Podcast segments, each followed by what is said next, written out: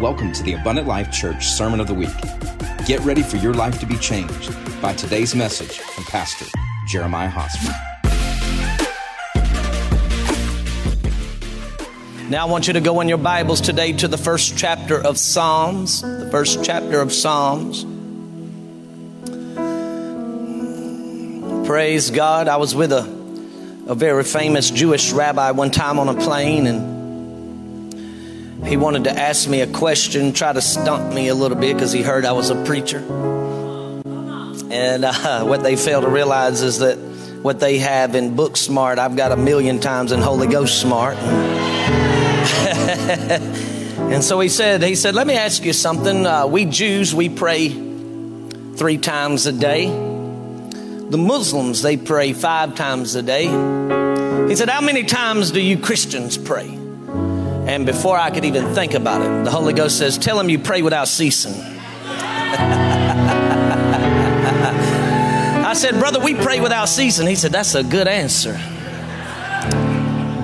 So after that, he didn't want to ask me no more questions about that, about you know anything like that, and and uh, so he said, "Do you pray the Psalms?" I said, "Yes, sir. I pray Psalms one. I pray Psalms twenty-three. I pray Psalms ninety-one." He said, "That's the Psalms I pray over me." Saying, Brother, you ought to get the Messiah. and God can use all that book knowledge you got then. Amen. But anyway, the first chapter of Psalms, if you don't pray it over yourself, you ought to pray it over yourself on a regular basis. And uh, I'm going to pray it, if you would allow me today, I'm going to pray it in the first person because that's how I do it. And if I try to actually read it, I'll end up saying it in the first person because I pray it so much over myself. I am a blessed man. And I walk not in the counsel of the ungodly, nor do I stand in the path of sinners, nor do I sit in the seat of the scornful. But my delight is in the Word of God. And in His Word I meditate day and night. And I will be like a tree planted by the rivers of water. I bring forth fruit in my season. My leaf never withers, and whatever I put my hands to shall prosper. The ungodly are not so though. See, they, they, they, they don't have they don't have this benefit. This is this is the benefit of being in the kingdom. See, the ungodly are not so. They're like chaff which the wind drives away. Therefore, the ungodly shall not stand in the judgment. Put that put that verse up in the uh, in the uh, uh, Passion Translation, that verse right there, uh, verse uh, number five, because it, it actually translates, translates a little better. Uh, the wicked will not endure the day of judgment, for God will not defend them. And nothing they do will succeed or endure for long, for they have no part with those who walk in truth. Oh, glory. But how different it is for the righteous. The Lord embraces their paths as they move forward. Everybody shout forward. Wow, the way of the wicked leads only to doom. Oh, glory be to God. Somebody say, I'm glad I'm a citizen of the kingdom of God. Hallelujah.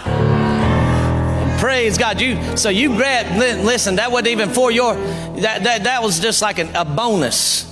You put that in your pocket and go and pray that over yourself on a daily basis.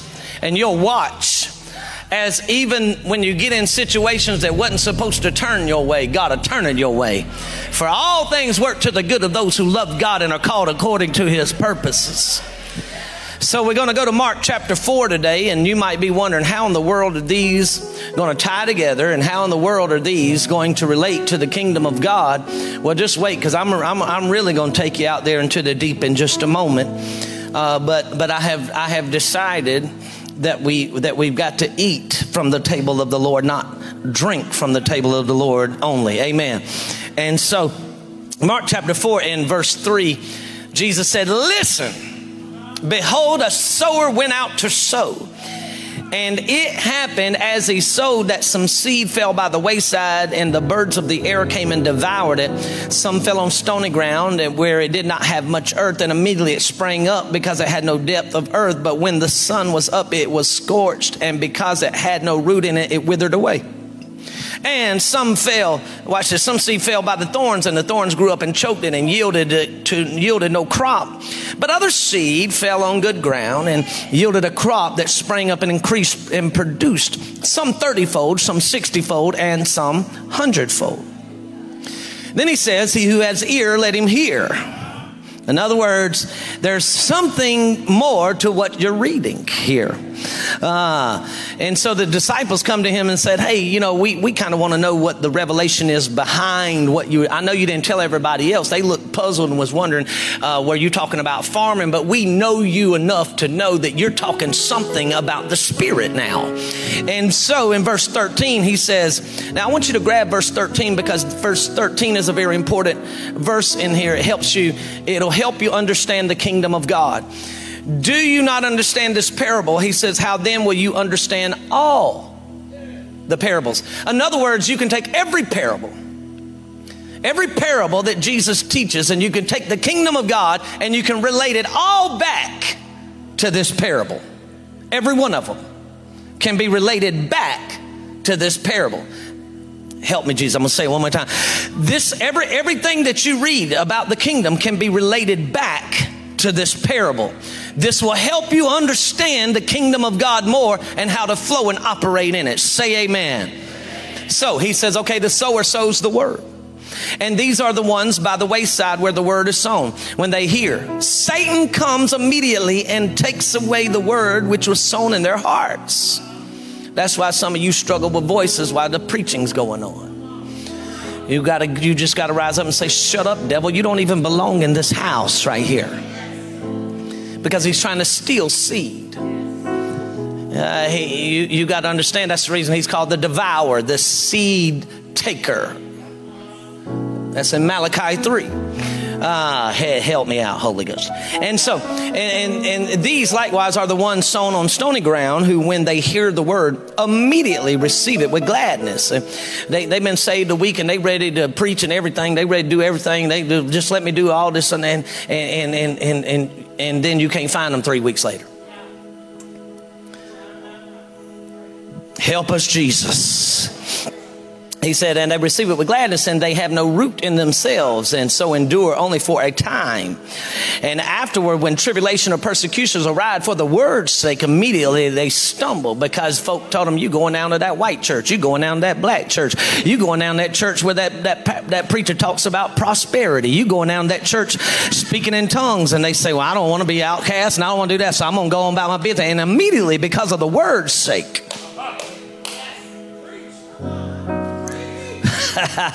they stumble. Stay with me now.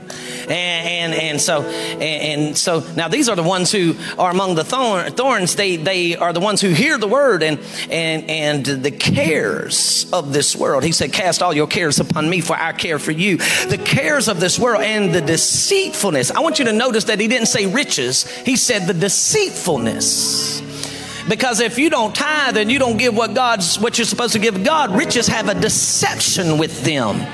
And what was supposed to bless you now can begin to take you out. The deceitfulness of riches. Oh, help me, Jesus, today.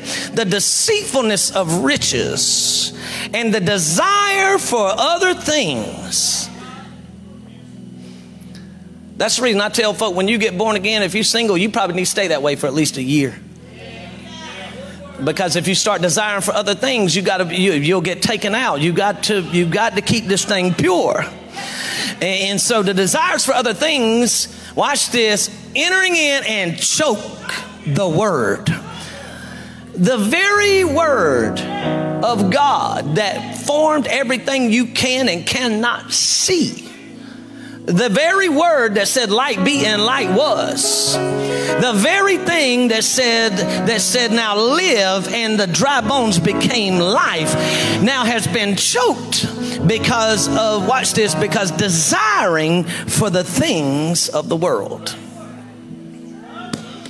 and makes the word become unfruitful. But these are the ones sown on good ground. Those who hear the word and accept it. That, that, that word there is receive it. See, you can hear something and not receive it. You can hear something and not receive it. I, you, you, can hear, you can hear a correction, but you be like, I ain't receiving that. See, you can hear some and not receive it, but he said this is the difference here is those who hear it, they receive this word.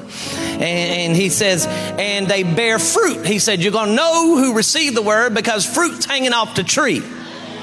You'll be able to walk up and look, and the limbs are hanging low because there's fruit hanging off of it, and it ain't just a bunch of leaves. He said, so, so they, they bear fruit. Matter of fact, let's have a statement of faith. Let's say, in Jesus' name, I bear fruit. Yeah, yeah, yeah. I bear fruit. You, you can walk up to this tree and find life.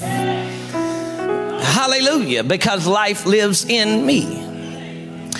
And bear fruit, some 30, some 60, and some a hundredfold. So today we're about to get into this, and I'm, I'm, I'm just, I'm still in the kingdom of God. It's part five, but this is called citizenship part two. And you'll find out I might throw another part, and we're going to branch off to that because as I was praying this past weekend, I said, How in the world can you really put the kingdom of God in a series when everything evolves around the kingdom? How? And, everything revolves around the kingdom. You might say, Well, I thought everything revolved around the king. Well, you can't separate the king from his kingdom. That's where your disconnect is. Because if you think you can separate the king from his kingdom, then what you re- then then you're sitting here thinking Jesus is over here and his kingdom's over here. And Jesus said, No, you don't understand. I'm in my kingdom, my kingdom's in me. Help me, Holy Ghost. So we're going to get into this today. Father, uh, I thank you for the anointing I sense. I, I thank you, Lord, for the presence that I sense on this house. I, I thank you that the Holy Spirit has brought all of us together, even those that are watching online, and He has prepared our spirits, our souls, our minds to receive the Word of God, to understand the Word of God at a greater capacity than what we had yesterday. I thank you, Lord, that we are not here by accident, but we have been brought here by providence, that we may hear a word in due season, oh God, that will take us from where we are to where we need to be. And Lord, today we pull ourselves up to the table and we thank you for the milk that we drank when we were babes.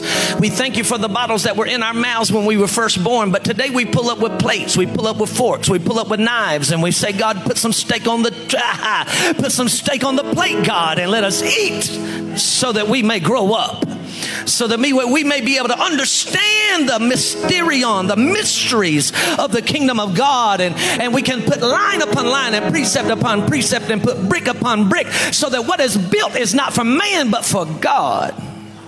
Holy Spirit, move in this house and tear down everything that is not of you, every mindset, every veil, every thought, every feeling, God, that is not in line with you. We submit it to you today that it would be washed away, broke down, and never to be built up again, so that all that is built is that is for your kingdom because, because your word says that if you don't build the house, they who labor, labor in vain. Let us not be vain laborers today, but let us, oh God, walk into the blessing that you have so richly provided for us. Oh God, let us be not like the people that you spoke of in the word that says that they didn't have knowledge, so they perished. So God, let us have knowledge and revelation today so we would not perish in the time when we ought to prosper. In the name of Jesus, we pray today that there would be such an anointing that people would be spoken, that people could be spoken to at their level, but not stay at their level. Go to the next level, God. I pray that, Lord, bombs of revelation would be going off in the mind and in the spirit today that'll draw people into deeper levels of intercession, deeper levels of worship, and deeper, deeper levels of commitment. I give you glory today that you look upon my availability and not my ability. And God, you would grant me an apostolic anointing and a prophetic utterance that as it is spoken, everything the enemy has built up and tried to destroy people's life will be broken in the name of Jesus. And God, your kingdom shall advance on earth. And I thank you for this now. In Jesus' mighty name, I give you praise and, and I believe that I've received. What about y'all? Y'all believe y'all received? Can you give him a good praise for his word today before you're seated? Oh, hallelujah. I think I feel like preaching now. Hallelujah. Now, uh, I want to just, I'm going to take just a few, just, just a couple minutes, if you will allow me to set up uh, this thing to, to just talk about point number one that I gave you last week. I'm, yes, it, I was only able to give you point number one last week. And, uh, and this week, after I get done preaching and teaching at the end, I'm going to give you point number two rather than giving it to you at the beginning so that you'll be able to take that very point and you can build upon it yourself. How many of you know that when you leave the house of God, that should not be all the word that you've gotten all week. I, I, need you to tell somebody that all over this place right now. That should not be that should not be the, the only word that you get all week. Eh, you, you, you ought to be preaching to yourself. you, you, you ought to be walking, walking into the grocery store talking about, you know, and the kingdom of God is, and you ought to be preaching to yourself. You, you, you ought to be at the workplace and folk think you're crazy because you don't have a Bluetooth in your ear and you're still talking to yourself. Really what you, you're just preaching to yourself so that you can get your spirit in line with what God is saying. You ought to be, well, you, when you take your kids to school, they ought to be saying, mom and daddy done went crazy because they're sitting over there mumbling something. But you're preaching to yourself. You know that you have you have crawled into a place and grabbed some crumbs off the table and taken it back to your bedroom and started breaking it down and multiplying it so that you can live from the bread of life. That's what you ought to be doing. I, I, I can I get 90 more seconds in this thing? I'm telling you, the days are coming where if all you're getting, if the only time you're being fed is when you come to the house of God, I don't know if you're gonna make it. Because man shall not live by bread alone, but by every word that proceeds from the mouth of God. And God says, Yes, I want to speak through the preacher, and yes, I want to speak through the service, and yes, I want to speak to you during worship, but I kind of want to talk to you tomorrow evening when you're cooking green beans and you got some pork chops on the stove and, and you're putting together some old, old squash and some stuff. I, I kind of want to talk to you when you're at work tomorrow and you're doing what you do, and I just want to come in and whisper to you and say, You know, there was a hidden revelation that you didn't quite get in a service yesterday, but if you'll begin to tune into the Spirit, I'll tear back a veil and let you see what you have not seen yet. Uh, I kind of want to talk to you throughout the week. And so I told you last week, I said kingdom citizenship is not being saved, is not just being saved from, it's being saved to.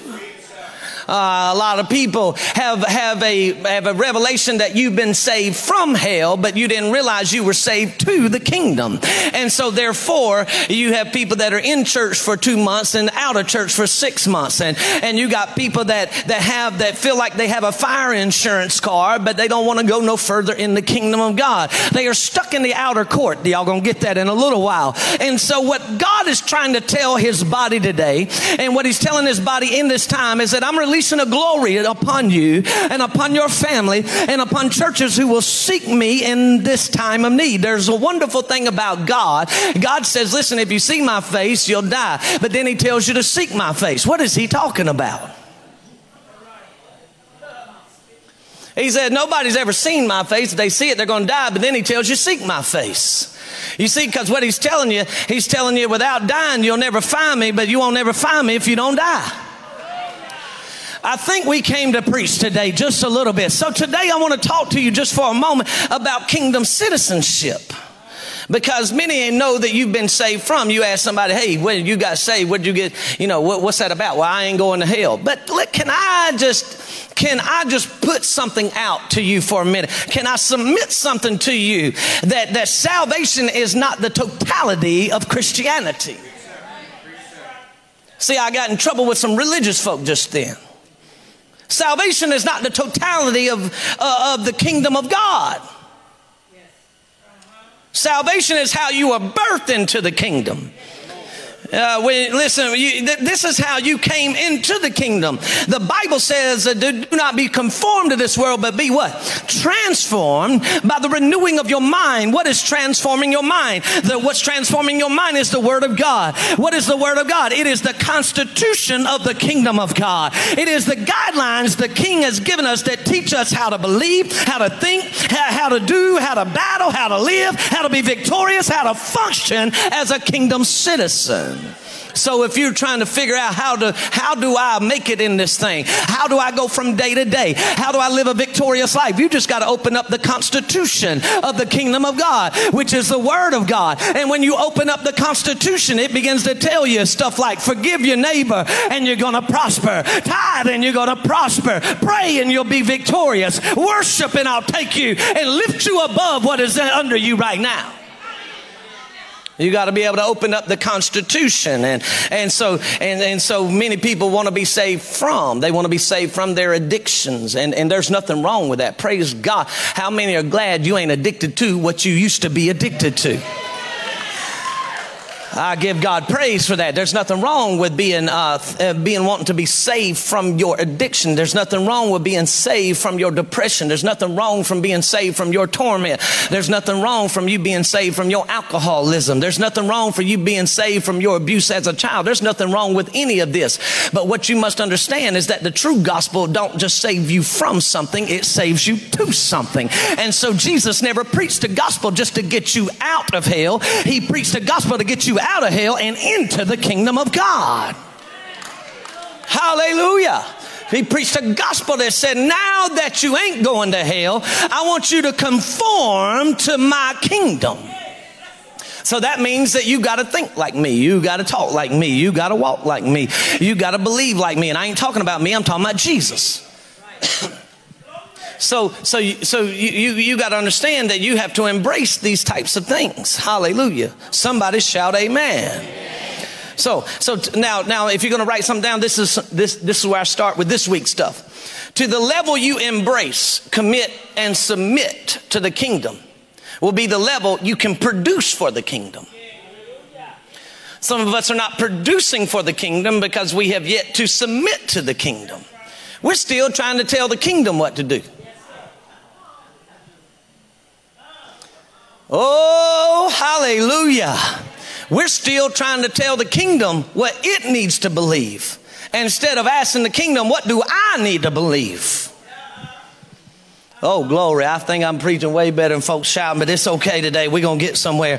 To the level you embrace, commit, and submit to the kingdom will be to the level you produce for the kingdom. And what you need to understand is just as I talked about during the offering, is that the very first commandment was that you multiply and be fruitful. You produce something.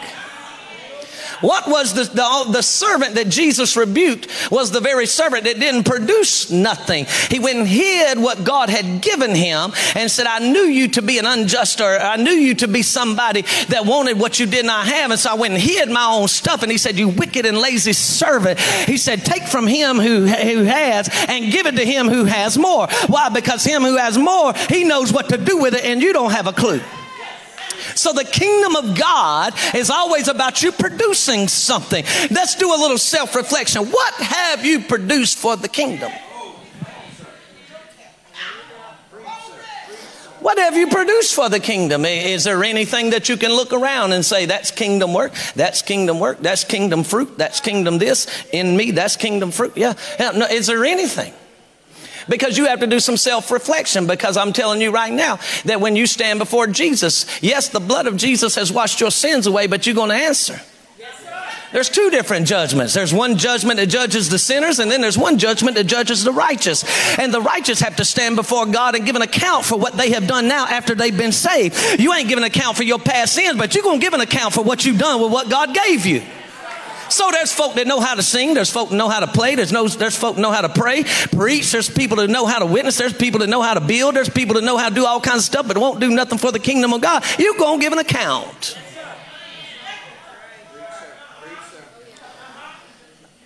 Woo!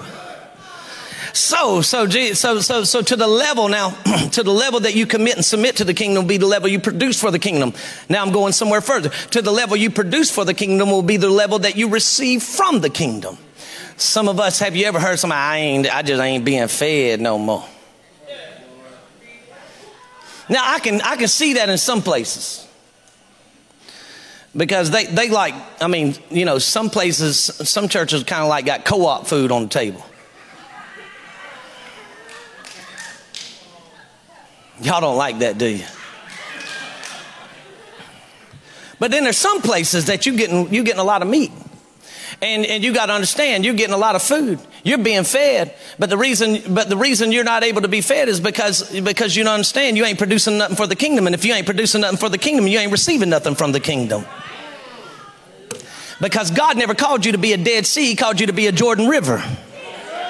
So He never called you to be somebody who just received, He called you to be somebody who receives and puts out. Anything that just receives dies. That's the reason you got an entrance and an exit. Because if you didn't have an exit, you would die. So God has called you to receive and He's called you to put out. So if, so if you don't produce nothing for the kingdom, you'll realize that you stop receiving from the kingdom. Now, we just now in our introduction, y'all stay with me today. So I'm going to take you a little further. So, to the level that you produce for the kingdom will be the level you receive from the kingdom. Jesus said in Luke 6, Given it will be given unto you, good measures pressed down, shaken together, running over will be put into your bosom. For with the same measure,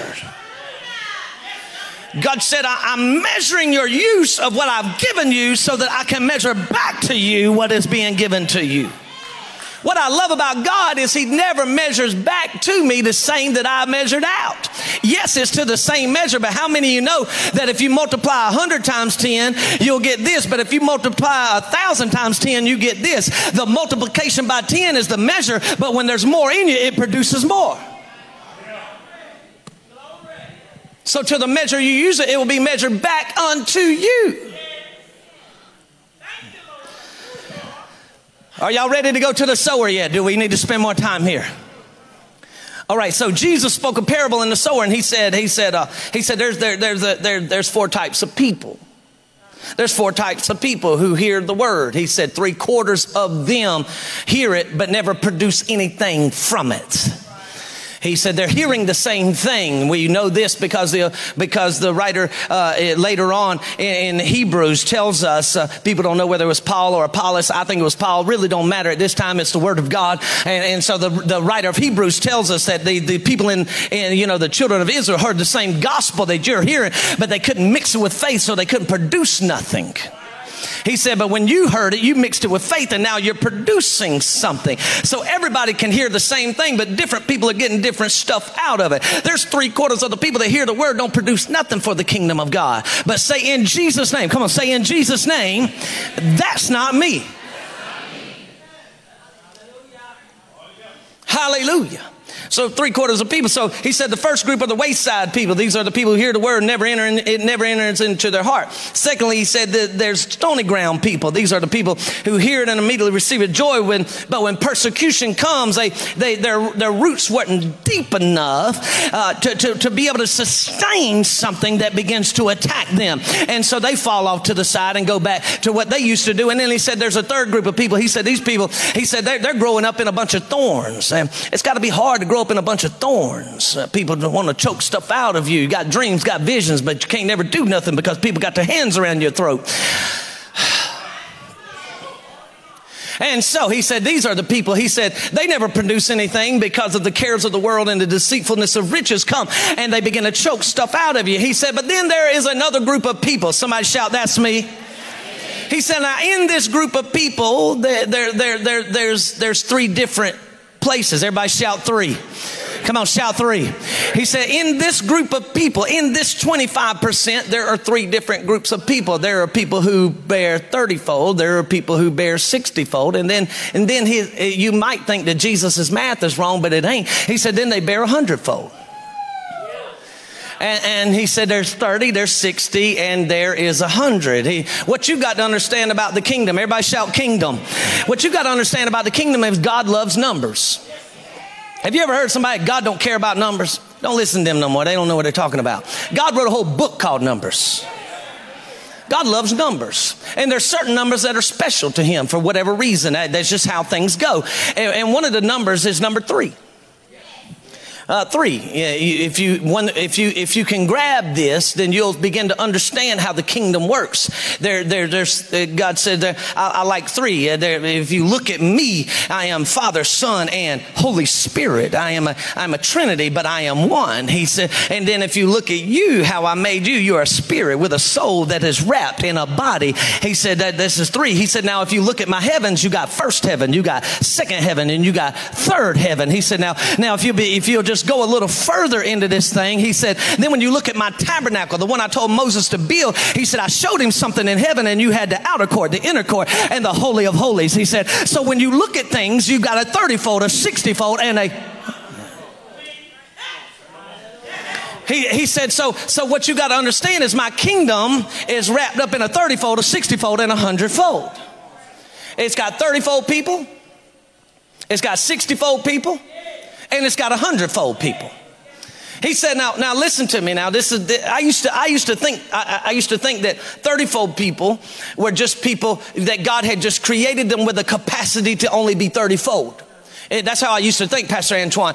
But then God corrected me one day. He said, "No, that means I would be a respecter of persons." He said, so I never, I, I, I, never created somebody to just be a 30 fold person or a 60 fold person. He said, what you don't understand, son, is to the level that they embrace my kingdom will be to the level that they go. He said, so every time that you want to, every time you want to buck my kingdom, you get stuck in your place where you're at. He said, but if you'll embrace the kingdom, there is a capacity that's in you to go further than where you're at right now. Glory be to God. Stay with me today. Now, now the Bible says, uh, submit to God, resist the devil, and he will flee from you. Listen to what he said: draw near to God, and he will what? He'll draw near to you. If you want to move from bad ground to thirtyfold, then all you got to do is draw near to God. If you want to move from thirtyfold to sixtyfold, all you got to do is draw near to God. If you want to move from sixtyfold to hundredfold, all you got to do is draw near to God. Church, this is how the kingdom of God works. The more you embrace the kingdom, watch now, the more you embrace the kingdom, the more you receive from the kingdom. The more you receive from the kingdom, the more you produce for the kingdom. The more you produce for the kingdom is the more you that is more is released to you through the kingdom.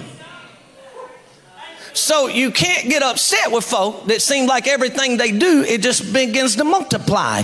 This is not by accident. They ain't God's first cousin. They ain't God's best. They ain't God's brother. And no, no, no. What they have done is they've embraced a level of the kingdom that begins to produce something in and through them that maybe you have not embraced yet. Somebody shout amen. amen. So when you get, if you get upset, you get jealous, you get mad at somebody because you're a 30 fold and you see them in 60 fold, there's no need in getting mad. You need to walk up to them and say, neighbor, can you tell me, how did you get there? How is it that every time you touch something, it seems to go to turn to gold and multiply? And I'm still down here trying to struggle and, and, and jump off my pinto. I mean, I'm parking it on a hill. I used to have a truck way back in the day. I had to park on a hill. Y'all don't know nothing about that, do you? You had to park on a hill because it was messed up. So you parked on a hill so you could get a running start, pop the clutch so you could crank that thing up and go somewhere. Y'all don't know what I'm talking about. I ain't always been where I'm at right now. One preacher said he, he, said they were so broke when they, they had a car. He said they used to pull up to the, the, to the church. They had to pull up about 15 feet from the parking spot and they would all get out in the car and it'd park itself. Y'all don't see, y'all know, y'all, y'all youngins with all the fuel injection, y'all know nothing about that. The car used to stay running. You'd have the key out of it, it's in park, that thing, it'd park itself.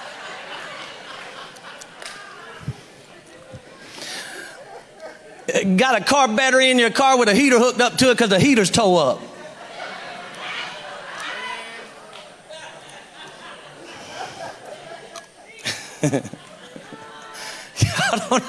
See, them folk don't know what I'm talking about.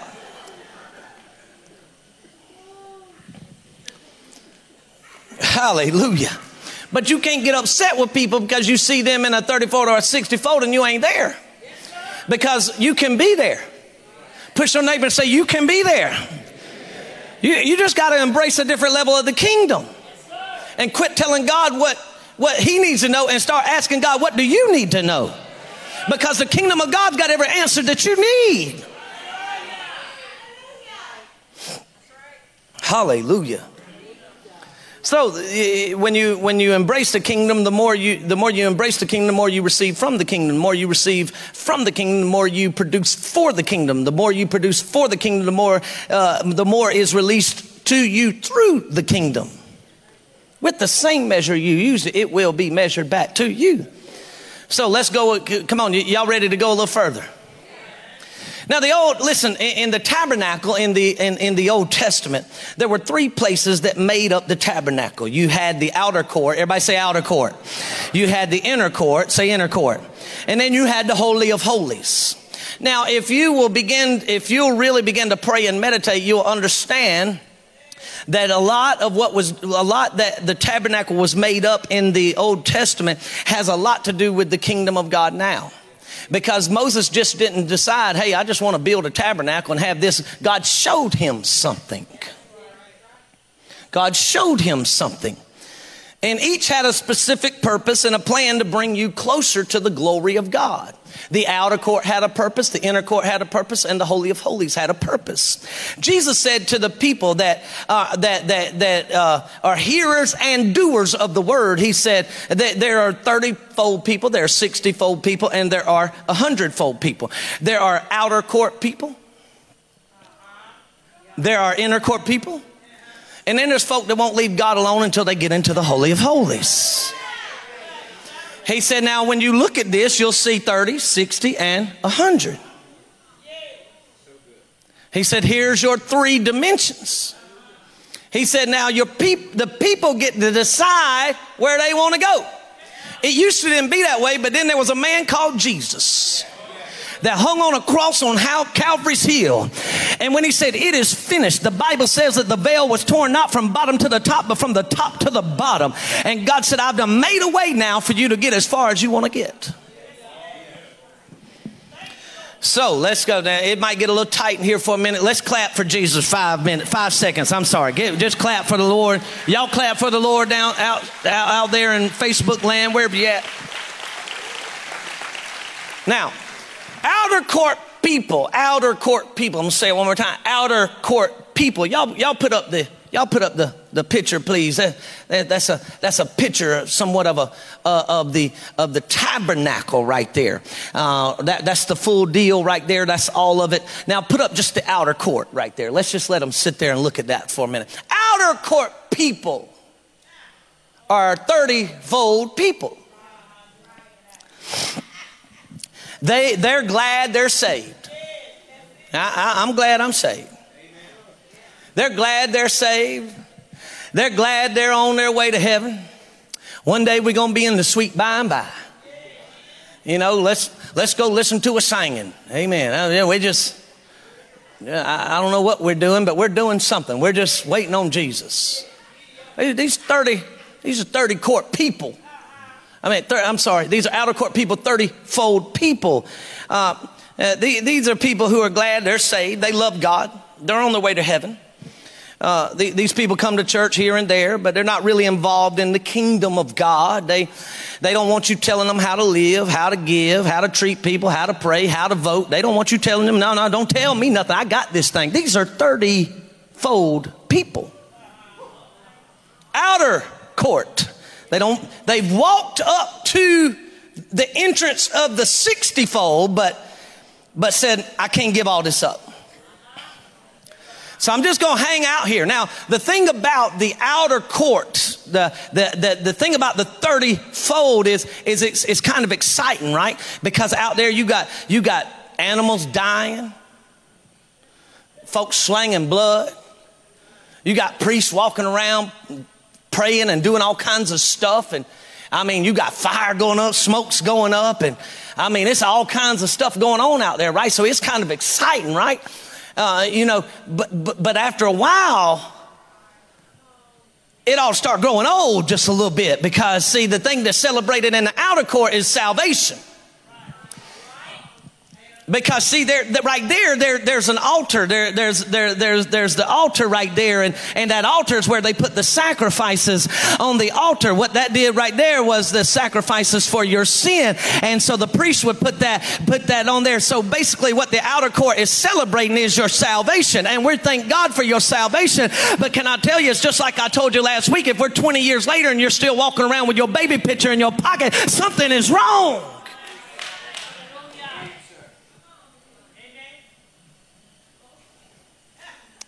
Thirtyfold. Glory be to God. Now, if you are new to the faith, it's okay to be in the, out, in the outer court, right? Because you just got birthed in. You, are still out there. You're watching the smoke go up. You're watching the fire go up. You're watching the animals be sacrificed. You're like, man, this is pretty cool stuff. This person's speaking in tongues. That person's falling out. And the worship leader's up here shouting. And the preacher, he's sweating and spitting. And I mean, it's cool stuff. Hallelujah. And I feel the spirit a little bit, get some goosebumps when I go in that place. And I, I ain't, I ain't, I ain't fell out. Matter of fact, I don't even go near the front down there because somebody just might pray for me and I might just hit the floor. So I'm hanging out in the back and I don't want to go no further down. They might ask me to do something. And I don't. and, and, and I always make I always make it a point to walk out during the offering. I like the 30, I like the 30 fold. I like the outer court because ain't nobody putting no demand on me and uh, everything's just cool out here and I can kind of do my own thing and I tell myself when to give and I tell myself when not to give and I tell myself who to love and I tell myself who not to love and I tell myself when to go to church and I tell myself when not to go to church and I tell myself when to pray and I tell myself when not to pray and I tell myself how to worship and I tell myself when, how I'm not going to worship and I'm just my own God out here in the outer court. Thirtyfold. Yeah, you're on your way to heaven, but don't you want to produce more? Shh. Woo! Ah. So, so you got to understand something. In other words, the, the, outer courts is where it cleanses you from your sins, and, and I praise God for the cleansing of my sin. But I hear something calling me further. Is there anything that's in the outer court people that want to know what does the inner court look like? Well, what is in that place that I can't see in right now? What is it like where I'm at now, or is there something different in there? Is there a blessing in there I cannot receive out of? Is there an atmosphere in there that ain't out here? Is there something that's going to enrich my life in there that is not enriching my life out here? I think I want to go from 30 to 60. The issue here is that in order for you to go into the inner court, you have to embrace this and submit to the kingdom of God in a greater way. And can I say something? God doesn't allow them to take what's in the inner court and put it in the outer court. You can't take the table, you cannot take the table of showbread and stick it out there by the altar. God will kill you. In other words, I'm not going to take what's in the inner court and come and bring it out here to the outer court, but I'm going to give you an invitation to come from the outer court into the inner court. So they, so what they did right here. Am I okay with y'all right now? Come on, just just push your neighbor and say, neighbor, wake up. Is it cold in here? Do y'all need y'all? Is it cold? Come on, tell me the truth. It, yeah, all right, bump it up. I don't care. We'll sweat together. Cause y'all got to get this. Okay, so you got the altar right here. That's where they put the sacrifices. Then you got something called the laver. Y'all see that right there? That's called the laver. Now, what, you, what, what the laver did is the priest had to come before they could enter into the inner court. They had to come and wash here. All right, now in the laver, the, they didn't have mirrors back then, right? So what the laver did, it was some of the finest brass that you could get, polished brass, so that when the priest came up to wash, watch this now, they seen themselves. Because God is saying before you can go in the inner court, you can't be focused on everybody else's sin. You got to see yourself right here too. Because a prophet without a mirror is a dangerous thing. So they come up to the they come up to the water to wash. Now, what does the water represent right there? The water water represents the word because the Bible says in Ephesians five, he says that they cleanse they cleanse or the, the, the when he's referring to the husband and wife, he says the, the and then he begins to talk about the church. He says the church is cleansed through the washing of the word. And then Jesus tells Peter, Peter says, Jesus, go on and wash it. He said, No, you, you're already clean by the words that I have spoken to you. So, in other words, when you come up to that place, now you done been saved, but now you're starting to look down into the word and it's starting to say, Listen, if you want to go deeper, you've got to embrace something that you have not embraced yet. And you got to stop telling the word what to say and start letting the word tell you what to say. So you got to stop approaching the Bible and arguing with it and embrace it. Oh, eh, are we, eh, is, is anybody drowning? Just push your neighbor say, I'm drowning, give me some air. Amen. So, so we're talking about going from 30 fold to 60 fold. Now, watch this. Oh, help me, Jesus. So, so the laver was for washing, so we're going to go on further. Now, to go from a 30 fold person to a 60 fold person, to go from the outer court to the inner court, you got to embrace the word of God as complete truth. That's what you're looking into. So, therefore, if the Bible says, can, can I go just a little further? The, if the Bible says you need to tithe and give offerings, then you need to stop going online trying to find some backslidden preacher telling you why it ain't for today. No, no, you're going to stay out there in the outer court you can find anything online. Bunch of keyboard commandos. Oh, praise God. Listen, hasn't, have you ever noticed that you can't find one person who's doing something big for the God, big for the kingdom, big for God that disagrees with tithing? I've looked. The only folk that you can find online disagreeing with tithing are the people that still in their mama's basement and they, uh, help me, Jesus, and they 46 years old in their sweats down there trying to be a theologian.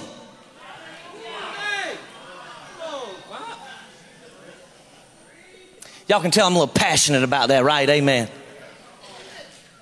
Out there trying to tell the church what to believe. If you can't find one person doing something big for God, doing something big for the kingdom that disagrees with tithing and offering. Why? Because you will never get from the 30 fold, you'll never get from the outer court to the inner court as long as you hang on to that greedy spirit. You have to embrace the kingdom and say, What are you saying? Are we ready to go in? Are we ready to go in? Therefore, the Bible says this is what the, you know, I, I'm just going to go on for that because I could stay on that for 10 more minutes. So, now that, listen, when you move from the outer court into the inner court, when you move from being a 30 fold to a 60 fold, y'all go ahead and put up the inner court. There's three different pieces of furniture in the inner court. Now, listen, what you got to understand about the tabernacle is that every piece of furniture in the tabernacle was, was designed to bless your life. It was designed to grow your life. And there was something that, there was something that the altar in the outer court did that nothing else did. And there's something that the laver did that nothing else did. But when you get into the inner court, there's something that these three pieces of furniture do that nothing else can do. So when you come in, you approach, there's a lampstand. It's called the golden lampstand. And when God told Moses, he said, you make it out of a solid piece of gold. He said, I don't want you putting no junk together. I don't want it brass. I don't want it silver. I want 24K.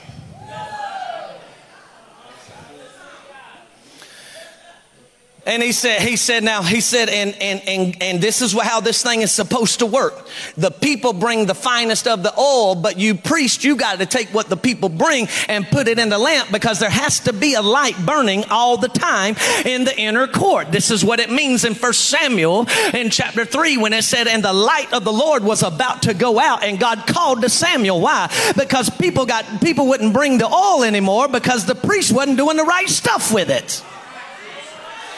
And so now, now we're talking about the kingdom now. So you approach a lampstand. What is this lampstand doing? The lampstand illuminates. It lights up. It's, it represents the anointing of the Holy Ghost, what it does. And then when you see that light, it begins to shine inside of you and you realize, man, there's some places that ain't as pretty as the other places. And I want to correct these things. These are, this thing is shining inside of me. This is the lamp. This is the lamp. So now I have to not disagree with the lamp. I don't need to push back the lamp. I need to say shine on whatever needs to be shined on because I don't want to stay where I'm at.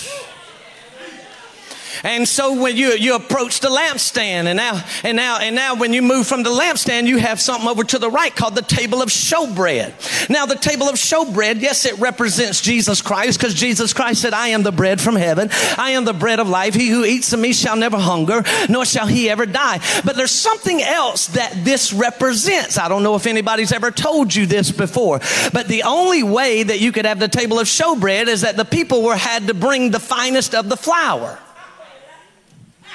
They had to bring the finest of the flour. The cakes were made from the finest of the flour and they were put on the showbread, but God didn't eat the bread, the priest did. So, what does the table of showbread represent? It represents your giving. Because God will never take you any, any further than where you're wanting to give.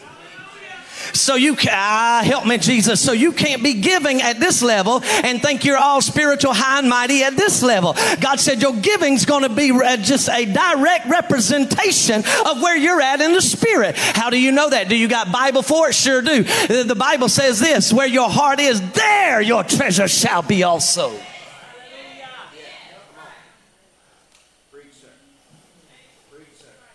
So you'll always understand that is that you, you, that the further you go in the spirit, you, so so does your giving.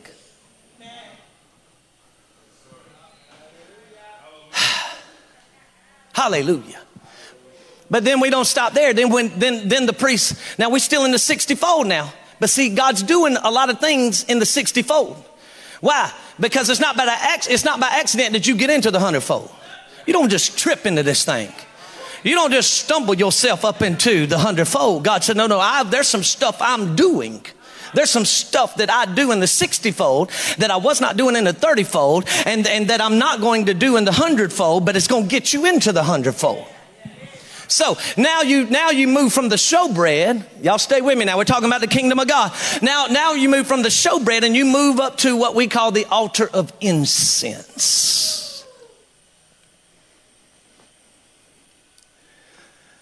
The altar of incense. They, they, couldn't, they couldn't light the altar of incense with their big lighter. They, they, they, couldn't, they couldn't rub sticks together.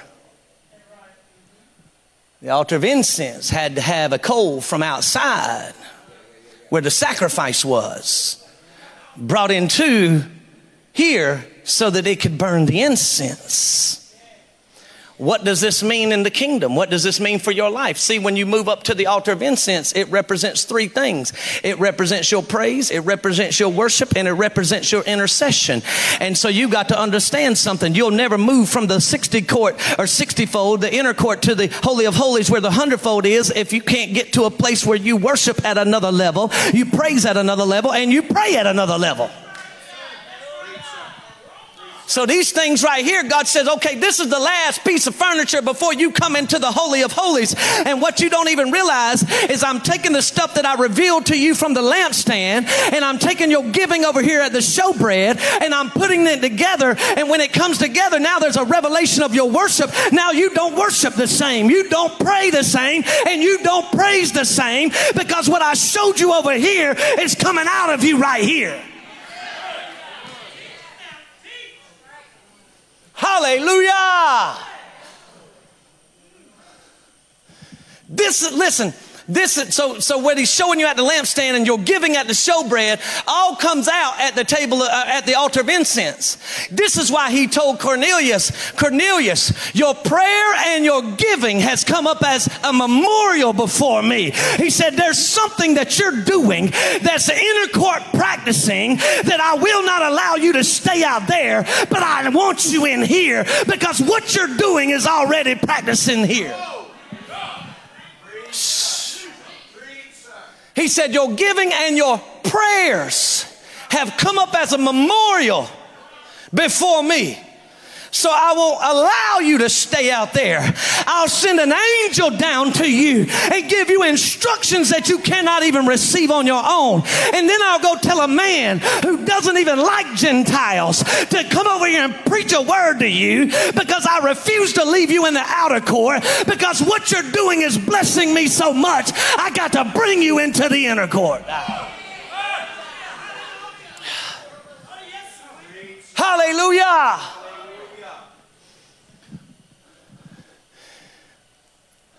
So, what you must understand is that in every place, even in the 30 fold, 60 fold, 100 fold, there are blessings that come on and in your life in those areas that cannot be obtained in the other place.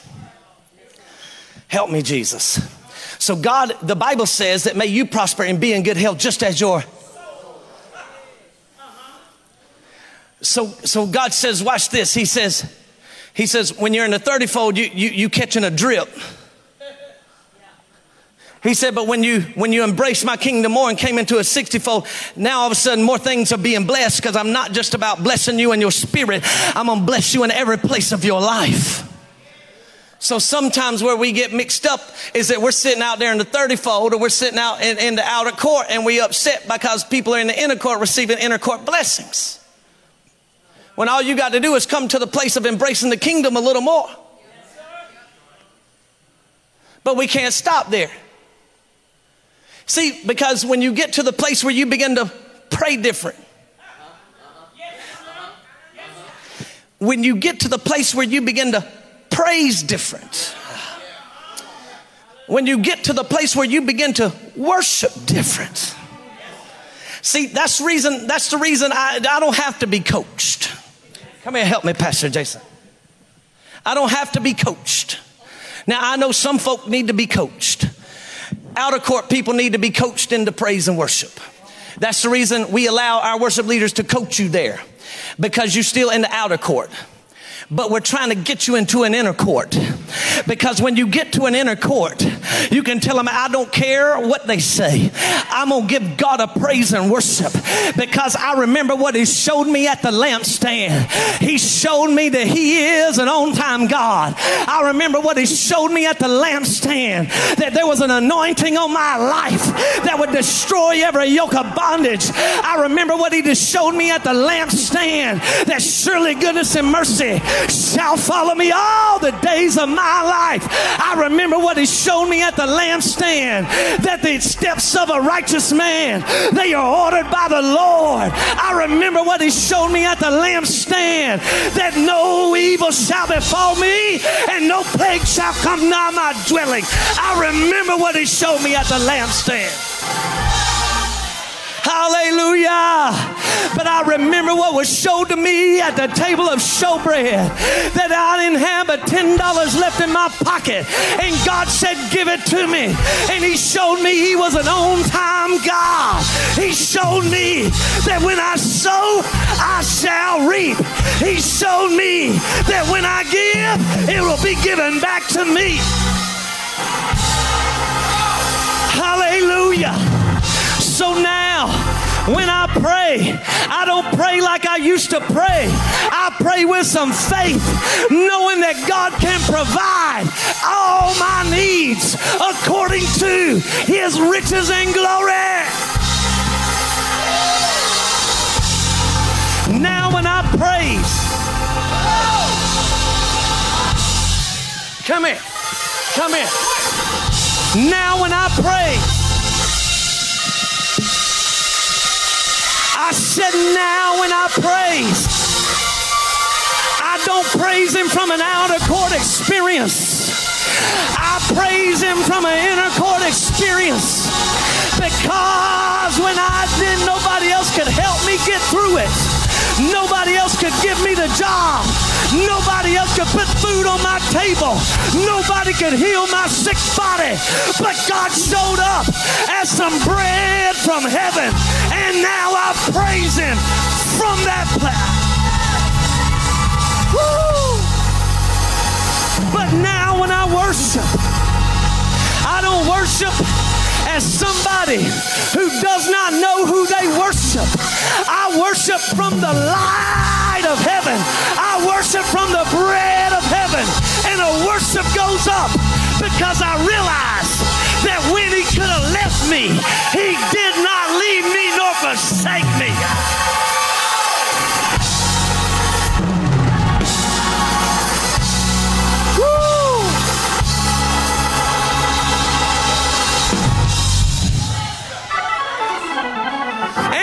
Incense goes up before the Lord. Now, this is what I love about the this is what I love about the Holy of Holies.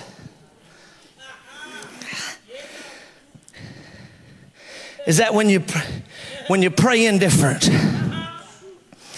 and you're praising different and you're worshiping different before you even know it.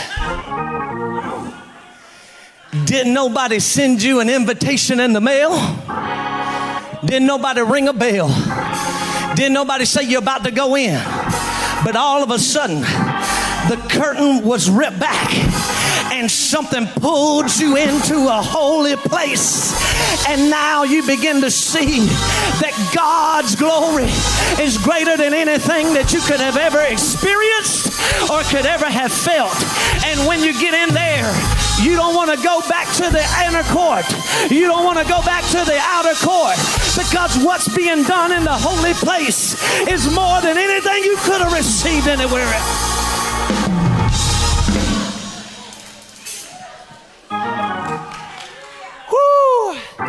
Have you ever, have you ever been in prayer and it was good, but all of a sudden you got in a place and it took your breath? Nobody told you it was about to go there. God said your worship's done come up so pure. Come on in.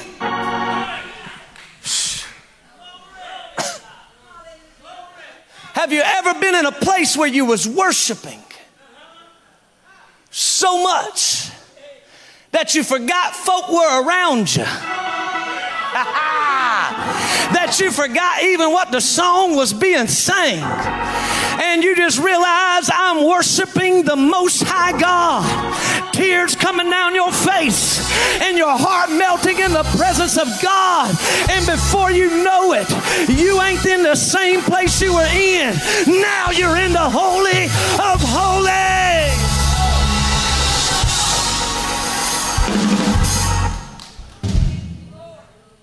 Now I'm about to I'm about to land this plane. So what you must understand, I want to give you two revelations from this and then I'm done, Lord willing. I'm going to give you two revelations from this.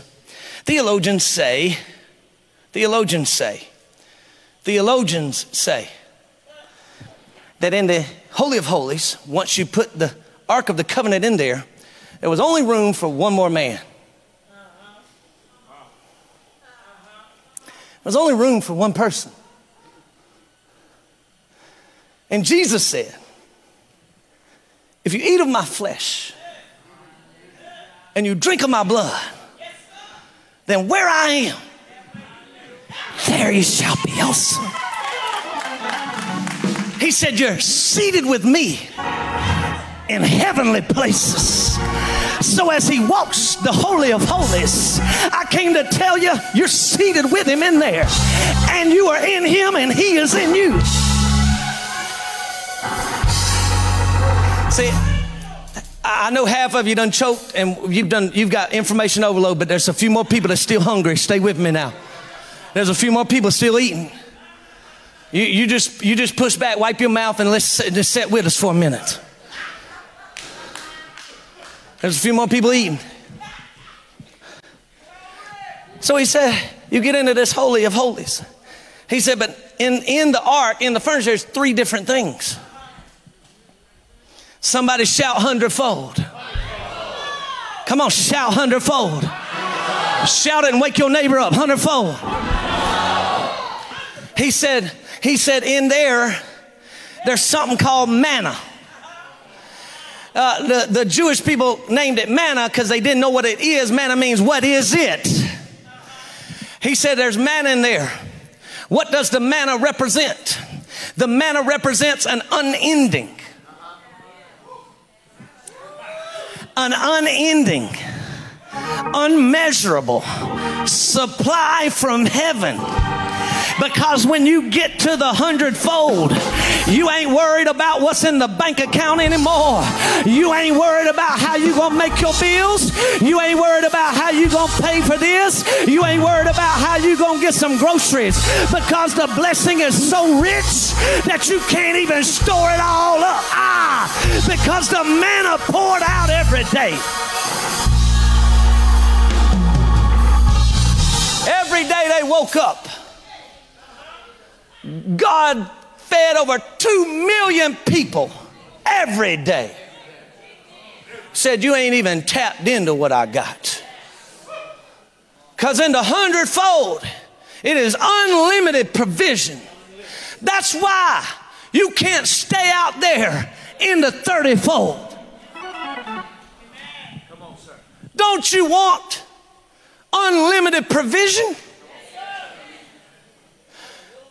How many of you would like to go out today and eat you some lunch and not even have to check, see if you got the money in your account? That's where I'm at. Now, I made some haters right there. It's mostly out there online, but. Because I done stepped into this hundred thing. And you can't coerce me back out. I done peeked over in that ark. I peeked over in that ark and I saw there was manna. And I said, God, if you can feed over two million people every single day, then I know you got enough and more for me and my family on a regular basis. So I shall not worry and I shall not be concerned about what I'm going to eat today and what I'm going to wear tomorrow. Look at the sparrows and look how they are clothed, and your heavenly Father can feed them. Then you know He can feed you. I ain't never seen a bird starve to death.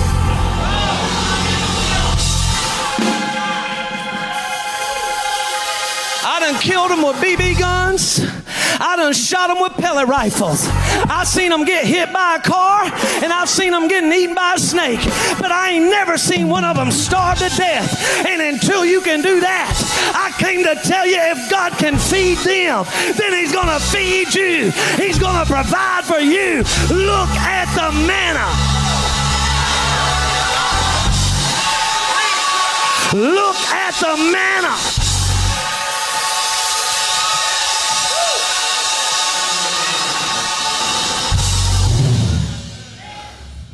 All right, we don't went from 36,000 feet, we down to about 15,000. We about to land.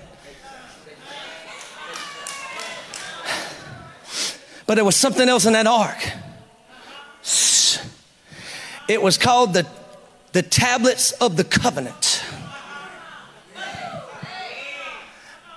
The tablets of the covenant. In other words, God said, I wrote something down that I'll stand on myself. And if you can break it, then you can break me. But man has come and man has gone. And man has raised up and man has went down. But there ain't nobody been able to break the covenant of the Lord on his side. He said, I am a covenant keeping God. If I said I'll bless you, I'll bless you. If I said I'll protect you, I'll protect you. If I said I'll provide for you, I will provide for you. I am a covenant keeping God. This is the revelation that you get when you're in the hundredfold.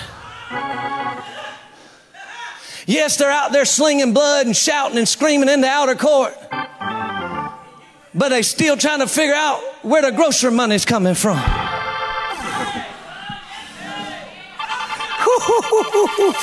yes, yes, they're out there and things are exciting and all kinds of stuff is going on, but they still trying to figure out how what, what's going to happen next week. And you're in the hundred court, you're in the uh, holy of holies in the hundredfold, and you're saying all I got to do is just thank you. And before I ever need it, it's done beat me there. The Bible says the blessing of the Lord shall overtake you.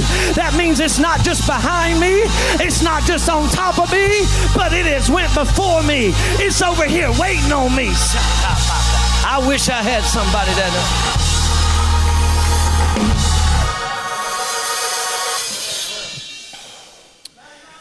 And then there's something else in that covenant, in that Ark of Covenant. The last thing, we done dropped down to 10,000 feet now. Folks' ears are hurting. The stewardess said, Put your seatbelts on. And they getting in the back, putting their seatbelt on. Wait, hey, things are starting to rattle a little bit right now. We can see the landing strips. I'm about there. Y'all stay with me. And, but there's something else in that piece of furniture, and it's called Aaron's rod that budded. Even though it was not connected to the earth. Its natural life source was cut off. It should have been dead. But God said, when you get into the hundredfold, everything that had died he said, I'll speak over it. And what should not live has now begun to live. And what should not have bared fruit is now beginning to bear fruit. And what's what, what was so barren is now bringing life. Because when you're in the hundredfold, I know how to take dead stuff and bring it back to life again.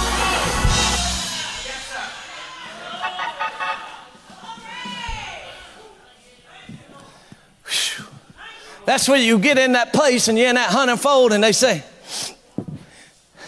Your kids are acting so crazy, they ain't gonna never be nothing. I ain't worried about that.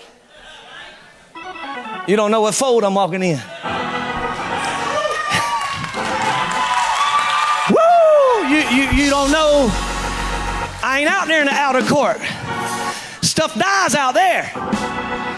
I'm in the Holy of Holies. Stuff lives in here. And though it might be disconnected, it shall live by the word of the Lord.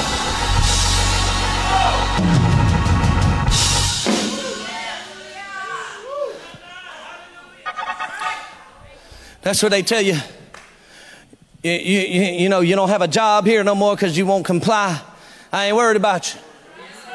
I ain't worried about you. You don't understand. I, I was concerned if I would have been in the outer court and you said such, but but now that I'm in the Holy of Holies, I ain't worried about you because anything that dies in here has got to live because everything that God's doing right now is bringing life. He's taking what is dead and bringing life to it. I ain't worried about you. That's when they that's when they sit there and say, Don't you know what the doctor's report said? The doctor's report said this, and the doctor's report said, I ain't worried about you. Why ain't you worried? Why ain't you concerned? Why ain't you all uptight? Why ain't you sitting around crying and getting depressed and want to put a pistol in your mouth? I'll tell you, because I'm in the Holy of Holies. And in here, dead things live, so it don't really matter. The hundredfold. This is where God's bringing. This is where God wants to bring you to. But in every place, from the 30 to the 60, even from the even from the, the lost place to the outer court, there's an embracing of the kingdom.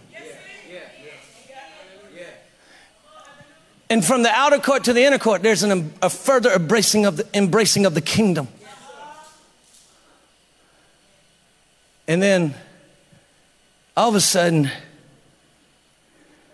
when your worship, your prayer, and your praise has overtaken you.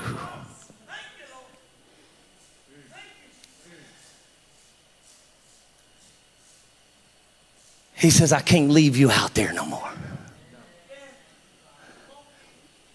You got to come in here with me. Because this is so pleasuring to me. I want you to be where I am.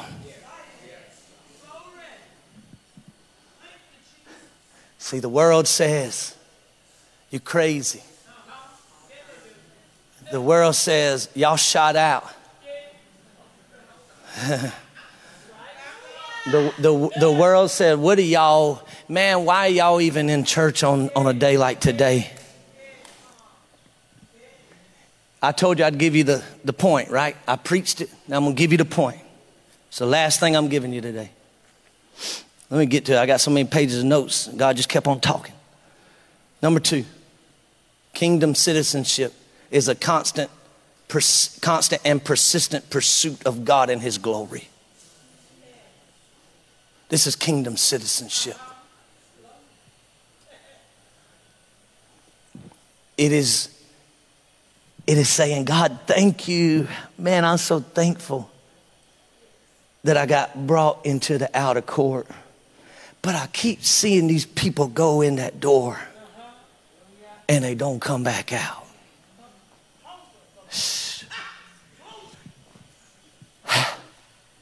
I want to know what's in there. And I get in there and then I see this guy go in there. and something's drawing my heart and my spirit to hunger for more.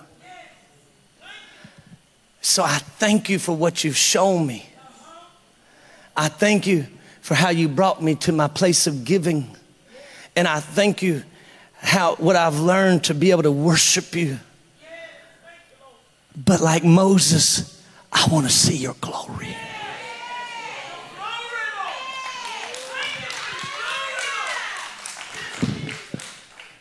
And that's in the hundredfold.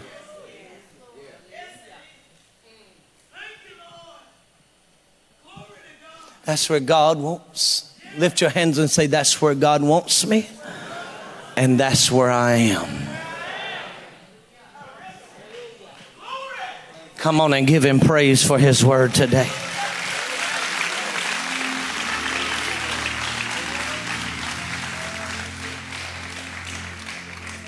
We're talking about kingdom citizenship. God's drawing you to that higher place, to that deeper place. Embrace the kingdom, church. Even if there's stuff you don't quite understand, I didn't understand everything. I still don't understand everything God is doing. But if he says I got to trust him, that he's bringing me to a place that I have yet to see. Hallelujah. Yesterday, when I was praying, yesterday morning, Lisa was gone and Joshua was gone shooting basketball in the house, and I, I, I went to try to prepare, and the glory of God came in my living room and I couldn't, I couldn't prepare for two hours. I could just weep in his presence. And he began to show me stuff. He began to show me stuff on this right here.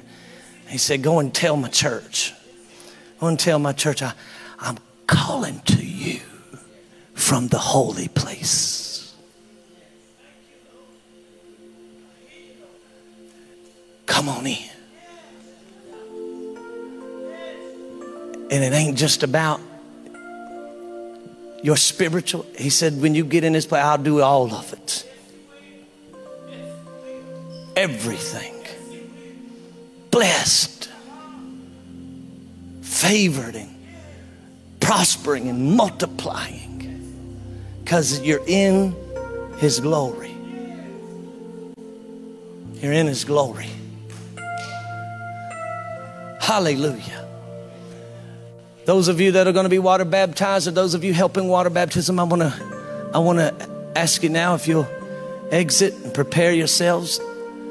Everybody else, listen. This, I, I took my extra 20 minutes. I took probably an extra 30 minutes, but I had to teach this. I had to teach this because if I didn't teach this to a place that it is now, some of you would look at the inner court and say, Well, why do I want to be in there?